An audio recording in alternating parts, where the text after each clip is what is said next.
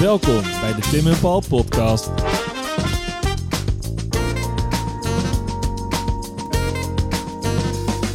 Check. Paul Paul. Hey Tim. Goedemorgen, middag. Hey man. Zitten we weer. Ingesneeuwd. Ingesneeuwd, bijna. Ja, ehm, ja, we hebben het heugelijke nieuws dat wij nog even een tijdje door mogen met Ja. onze serie. Hè? Ja, dus alle tips zijn welkom. Ja, we weten het. We hebben begonnen dit in, eh, wat was het? Ergens voor de kerst. Met, met het idee van we gaan drie weken lang... eh, Nog optimistisch. wat, we gaan wat, en volgens mij zei je toen nog ook van, dit keer zijn we op tijd begonnen en we hebben flink wat onderwerpen, dus het komt goed. Ja, en we zeiden ook die gifbeker moet leeg Die moet helemaal leeg, eh, helemaal leeg. En we zijn proberen jongens van ons woord te zijn. Ja.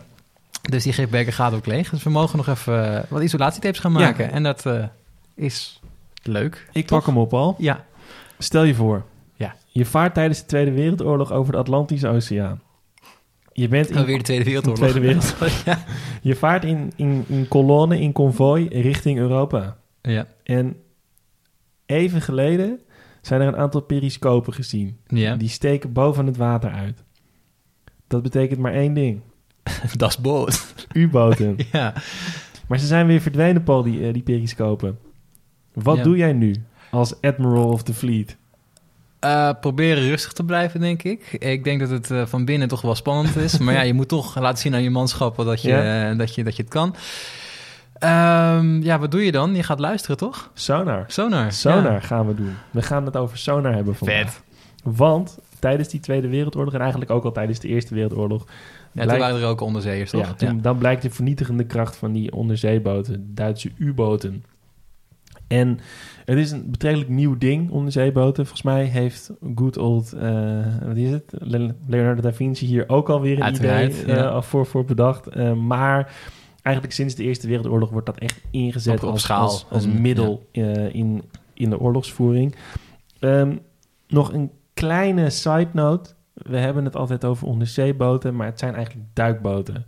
Er is een groot verschil, net als kanon en kanons. Ja. Ehm, is er een groot verschil tussen een duikboot en een onderzeeboot.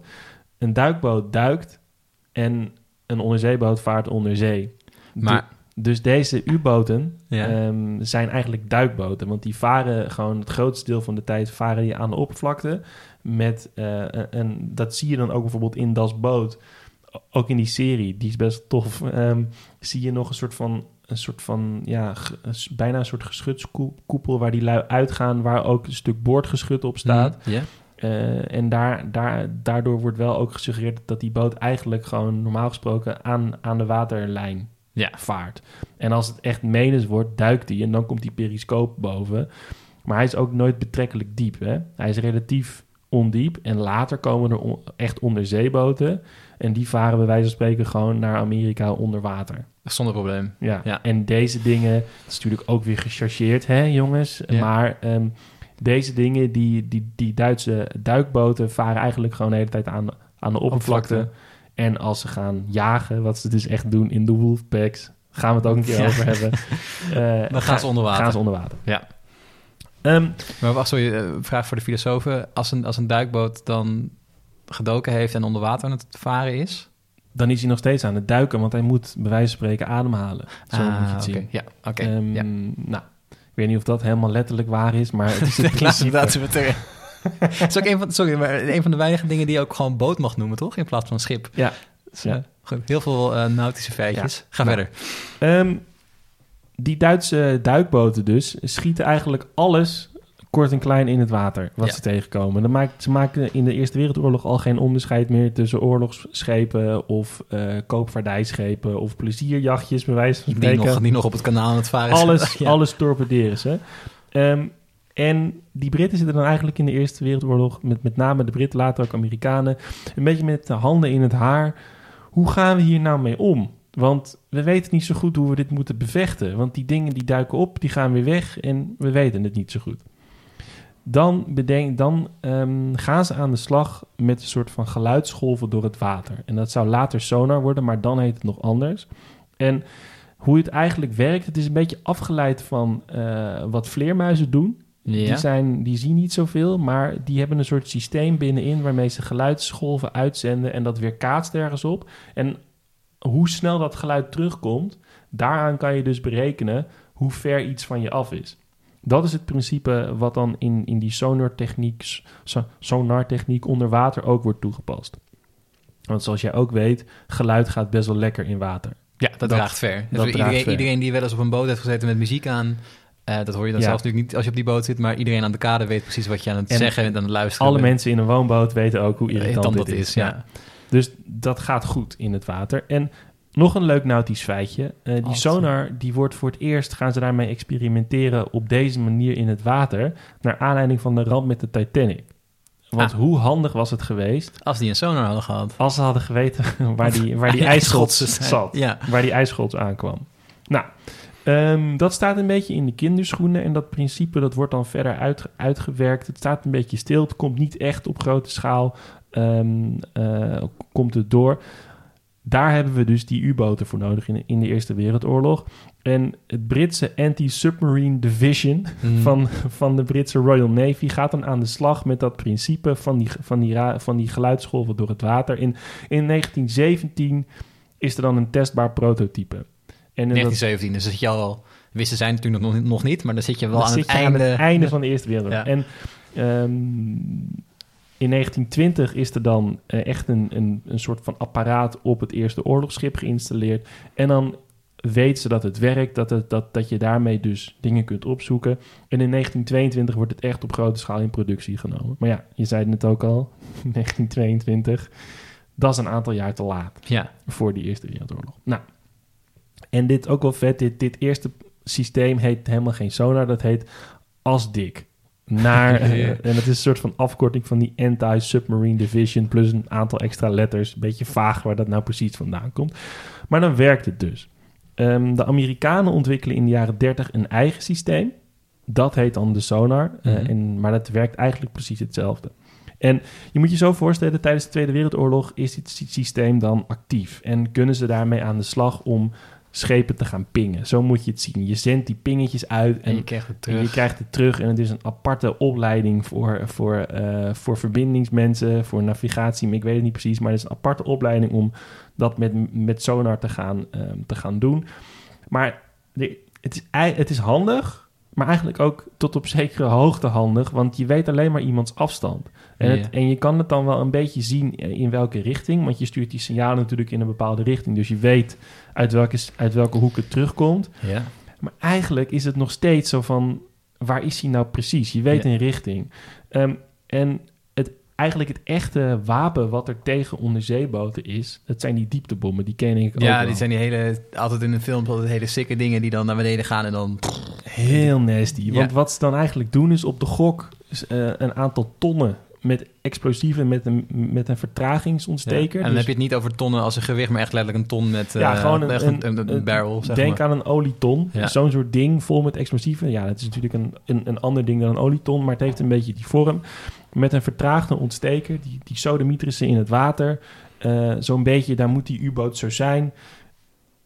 En dan ontploft het en dan Ja. lukt het wel of niet. Niet, ja. Dat is een beetje, een beetje de strekking. Ehm, en het lastige is dus met die sonar... dat als je er precies boven zit... dat je hem dus eigenlijk niet meer zo goed ziet. Dan hoor je hem niet meer helemaal. Omdat hij te, te dichtbij is. Ja, en omdat je er ook, ook bovenop zit. Dus in combinatie met die dieptebommen is het dus vreselijk onhandig. Want dat schip moet zich dan boven die U-boot manoeuvreren. Ja, Gooit die dingen dan uit. Maar weet dan, doet dat blind dan? Doet dat zo van, nou, hij zou nu zo ongeveer... Hier zo. zou die, zou die hier zo onder ons moeten zitten, hangen. De boel gaat overboord. Ontzettend lawaai. Ja. Ontzettende explosies, dingen. En je weet niet, en ze wisten niet zeker of, die, of dat nee, schip dan geraakt zeg maar was. eh, heel, heel flauw, maar als een vis doodgaat, dan drijven ze naar boven. Ja. Maar een duikboot, die zinken natuurlijk gewoon. Dus je weet ook niet of het nog... Nou, wat waar dat is ook super sketchy. Maar je schijnt dus te kunnen zien aan wat er boven komt drijven aan olie en Ah, natuurlijk, ja. drijvende dingen van mensen. Dus ja. bedenk hoe je dat eruit ziet ziet. wel dat er iets gebeurd is. Ja, Ja. oké. Ja. Ehm, en het is ook natuurlijk weer heel vet strategisch dat er dan allemaal tijdens die Tweede Wereldoorlog allemaal plannetjes worden gemaakt hoe je dan met, met z'n tweeën kunt jagen op een onderzeeboot. Dat dan er een jaagschip is, die geeft aan waar dat schip is. En dan komt er een andere boot, die gaat dan in stealth-modus erboven varen en dan weer communicatie met het andere schip, met de sonar. Je kan het helemaal voorstellen. ja. Er zijn ook wel toffe films over gemaakt. Ehm, maar het vette is wel dat ze dus dan iets gevonden hebben waarmee je onder water kunt kijken eigenlijk. Zonder Ja. dat je onder water kijkt. En dat is wel echt mega belangrijk. Het is een grote ontwikkeling.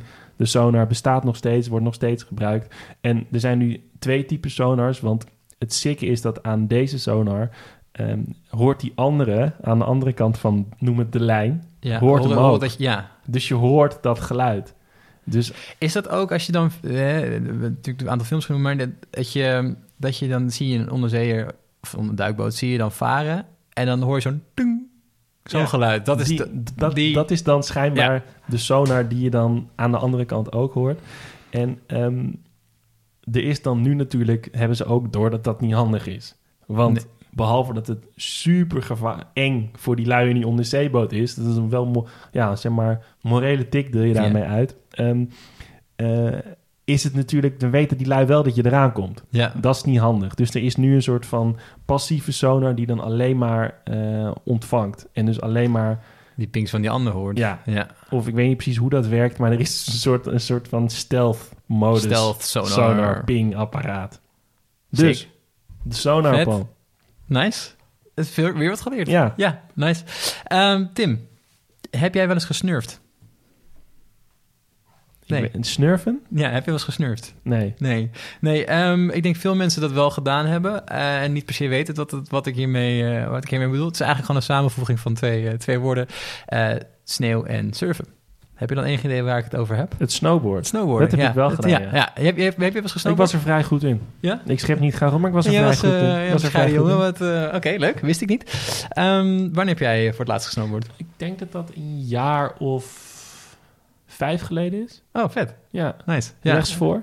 Huh? Rechtsvoor. Goofy heet je dan volgens ja mij? ik, ben, ik ben links. eh, Jij bent regular? Ik, ik ben regular. Ja, ik ben een hele gewone jongen gebleven. Ik doe een beetje... Vet. Ja, Eh, nee, ik wil het met jou hebben over snowboarden. Mijn, eh, mijn favoriete nou ja, sport om, om te doen. En ook Ja. een van mijn favoriete kijk, kijksporten. Er zijn natuurlijk wel een paar probleempjes in- op dit moment met, met Nederlanders en snowboarden. Namelijk, we hebben geen bergen. Er komt wel sneeuw aan, of er is sneeuw. Maar we mogen niet reizen. Nee. Dus we kunnen dit jaar helaas Wordt ook een niet lastige apres-skiën. winterseizoen. En ja. ja, ja dus ik, ik mis, eh, ik mis de apres sessies al nu al. Dus ik was een beetje zagrijnig afgelopen week. Want normaal gesproken eh, probeer ik altijd toch wel in maart een... eh, Dus, een laat reis- me raden. Je ging Sean White filmpjes op ik, YouTube ik heb enorm... ja, ik heb me heel erg misdragen. Ik heb heel veel Sean White filmpjes en Travis Rice filmpjes gekeken op, eh, op internet. En doet, doet de burger altijd, eh, geeft de burger altijd, eh, altijd moed. Ehm, mijn niveau is natuurlijk wel iets, iets anders dan wat, eh, wat, Oh, zij, eh, wat, zij, wat zij doen. Oh. Ja. Ehm, zou je niet zeggen als je mij ziet bewegen. Hè? Het is als een, als een, als een gazelle. Ehm, goed, Als een hinde. Als een hinde, ja, hinde op ijs. Ehm, dat, dat, dat snowboarden is best wel een, eh, een grote sport geworden. Er gaan, gaan heel veel miljoenen in, in om, maar het is eigenlijk heel erg bescheiden en niet gewild begonnen. En de vraag is natuurlijk altijd een beetje met dit soort dingen van ja, wanneer was er een eerste snowboarder? Of wie heeft het Ja. eerste snowboard uitgevonden? Want hè, zolang mensen skiën, en dat is echt al sinds de oudheid zo'n beetje... ehm, heeft er waarschijnlijk wel iemand een keer op een plank gestaan. Hè? Dus dat, dat, dat zal vast iemand zijn geweest. is van een berg afgegleden. Ja, dat, dat lijkt mij ook. Dat, dat doe je gewoon, weet je wel. Ja. Dat is prima. Eh, maar de eerste waar, waar mensen echt zeggen van... nou, dit is een beetje hoe het eruit eh, komt te zien... dat is in 1965 gebeurd. Een Amerikaanse ehm, meneer, eh, meneer Sherman Poppen... uit uh, Nederlandse achternaam, uit Michigan. En eh, die dacht, weet je wat, ik ga hier gewoon eh, bindingen opmaken. Of ik, ga, ik neem een plank en ik zet daar gewoon schoenen op... en dan... Skischoenen dan nog. ja, nog harde, ja. harde schoenen. Ehm, en eh, die is dat gaan doen. En eigenlijk heeft hij toch geloof ik met zijn vrouw heeft hij dat toen gedaan. Dat is altijd, we hebben het eerder over Runt, gehad. die foto's van zijn vrouw ging maken. Mop, jij En, kijken eh, ja, nou, hartstikke leuk. Nou, Ja. dat ging allemaal, ging allemaal goed. En zodoende was daar het eerste, het eerste eh, snowboard. Het was gewoon een plank met hout. Of plank van hout. Eh, en snowboards zijn over het algemeen nog steeds wel van hout. Er zit natuurlijk vaak ook wel een laagje glasvezel overheen Ja. en zo. Maar het oorsprong is wel natuurlijk gewoon eh, vrij simpel. En ehm, het leuke is van snowboarden, is, ik net zei, het is nu behoorlijk, eh, behoorlijk groot geworden. Maar het was in het begin helemaal niet gewild op de skipistes. Want je, zegt, je zegt ook skipistes en geen snowboardpistes. Ja, en er is ja, altijd een ja. van hele flauwe rivaliteit tussen skiers en snowboarders. En eh, een beetje hotel gedoe altijd. Ik bedoel, het is alle twee gewoon heel erg leuk om, eh, om te doen. Maar snowboarden is natuurlijk gewoon net iets leuker om, het, eh, om, om te doen. En dat vinden die skiers niet, maar die hebben allemaal... Pech. Die hebben het allemaal pech, pech en die hebben het allemaal fout. Maar goed, het heeft ook veel te maken met verzekeringen. Want het is natuurlijk nogal... Ja, je hebt iets nieuws en daarmee ga je van een berg af.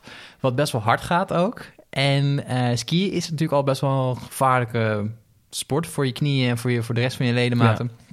Ehm, dus voordat je zoiets gewoon op een skipiste kan doen en dat de liften, eh, de mensen die liften neerzetten, daar zeggen van nou, dit is veilig genoeg, moet je dat natuurlijk wel even checken. Dus dat heeft even, even geduurd en ja, het werd niet echt getolereerd dat mensen toch wel echt gingen, gingen snowboarden. En dat, dat verschil komt een beetje in de jaren tachtig. En dan, dan wordt het wat meer genormaliseerd en dan is het ook wat, wat veiliger geworden. En er zijn er inmiddels ook wat grotere bedrijven die daarmee bezig zijn. Eh Burton is bijvoorbeeld een hele belangrijke, Ja. vanaf het begin af aan heel erg druk mee bezig geweest.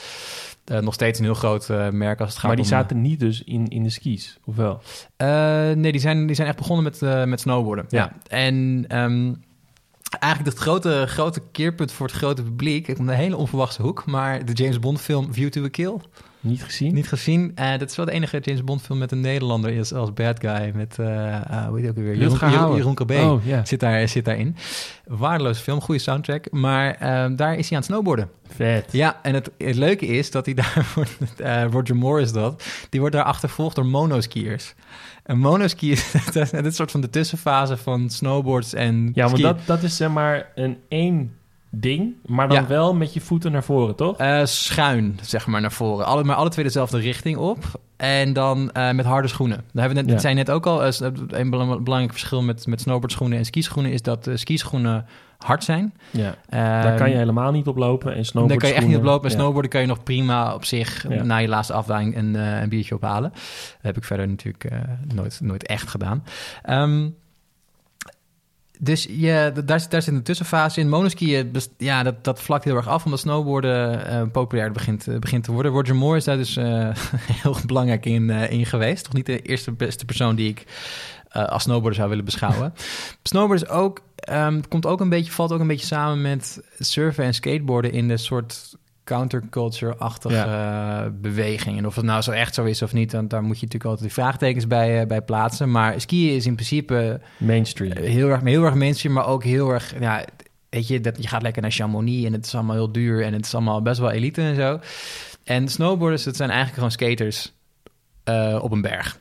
En dat, dat zie je ook gewoon echt heel erg in de kleding. En nu, nu valt het wel weer mee, maar in het begin van de jaren negentig... zag er heel erg veel verschil in hoe skiers zich kleden... Ja. en hoe snowboarders zich, eh, Ook zich gewoon een statement ding natuurlijk. Statement dingetje. En het allemaal mensen met jongens en jongens en meisjes in, eh, in truien in plaats van in mooie skipakjes en dat soort, dat soort dingen. Het is allemaal net even, wat, net even wat anders. En dat spreekt natuurlijk heel erg aan. Mensen luisteren naar Rage Against the Machine en zo. Het is Ja. allemaal heel erg cool. Voor de rest helemaal niet goed gemarket of zo. Ehm, wat wel leuk is, is dat het inmiddels ook Olympisch is. Dat heeft natuurlijk ook even geduurd. Sean 2006 White. zijn we... Ja, Sean White gaan we het zo nog even over hebben. Maar de enige gouden medaille van Nederlanders op de winterspelen... die niet op het ijs is. Nicolien Sauerbrei. Nicolien Zijnbrouwer, absoluut. Ja, En, en je vergeet... eh, Jacques Dijkstra, nee, je vergeet eh Bibian Mentel.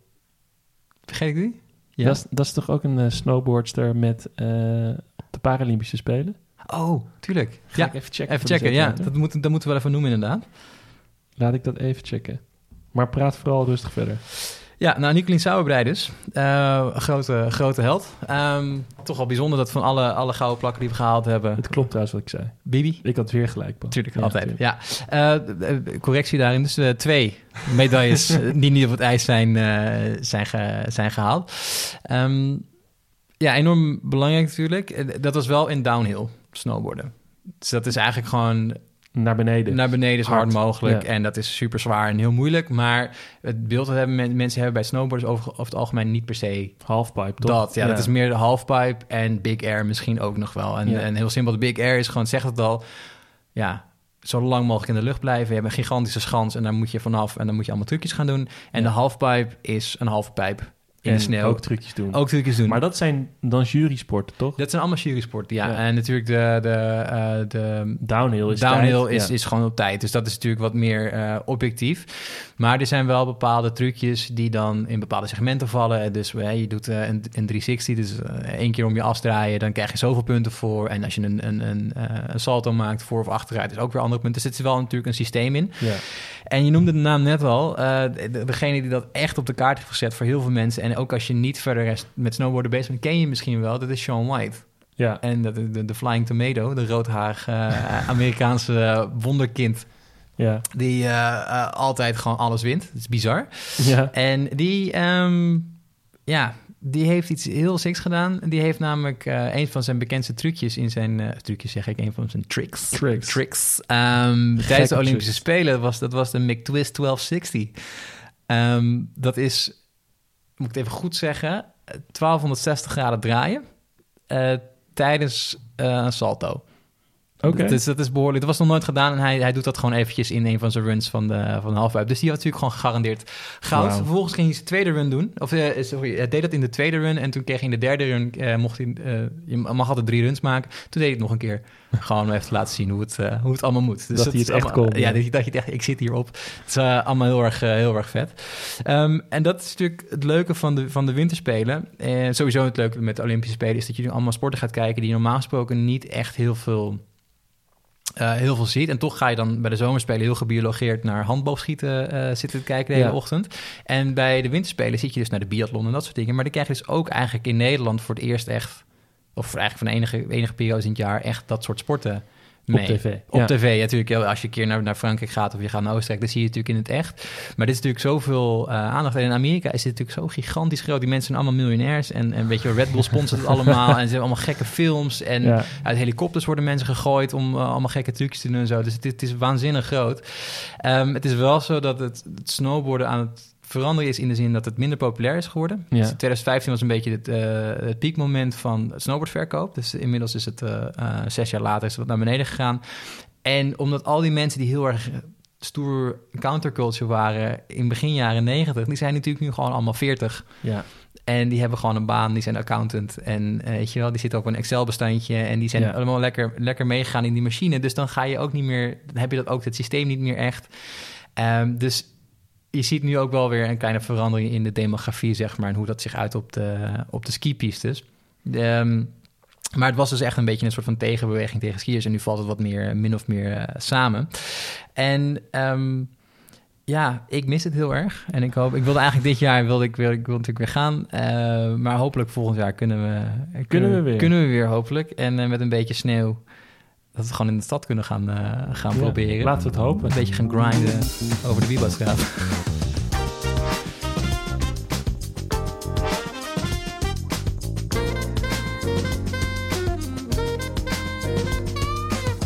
Vond jij dit nou een interessant verhaal en wil je meer over geschiedenis weten? Hou dan onze Instagram in de gaten. We zouden het ook heel leuk vinden als je een recensie achterlaat. Vijf sterren, mag gewoon. En heb je nou een vet idee waar we het over kunnen hebben? Slide dan in onze DM's. Durf gewoon te vragen. Tot de volgende. Groetjes thuis.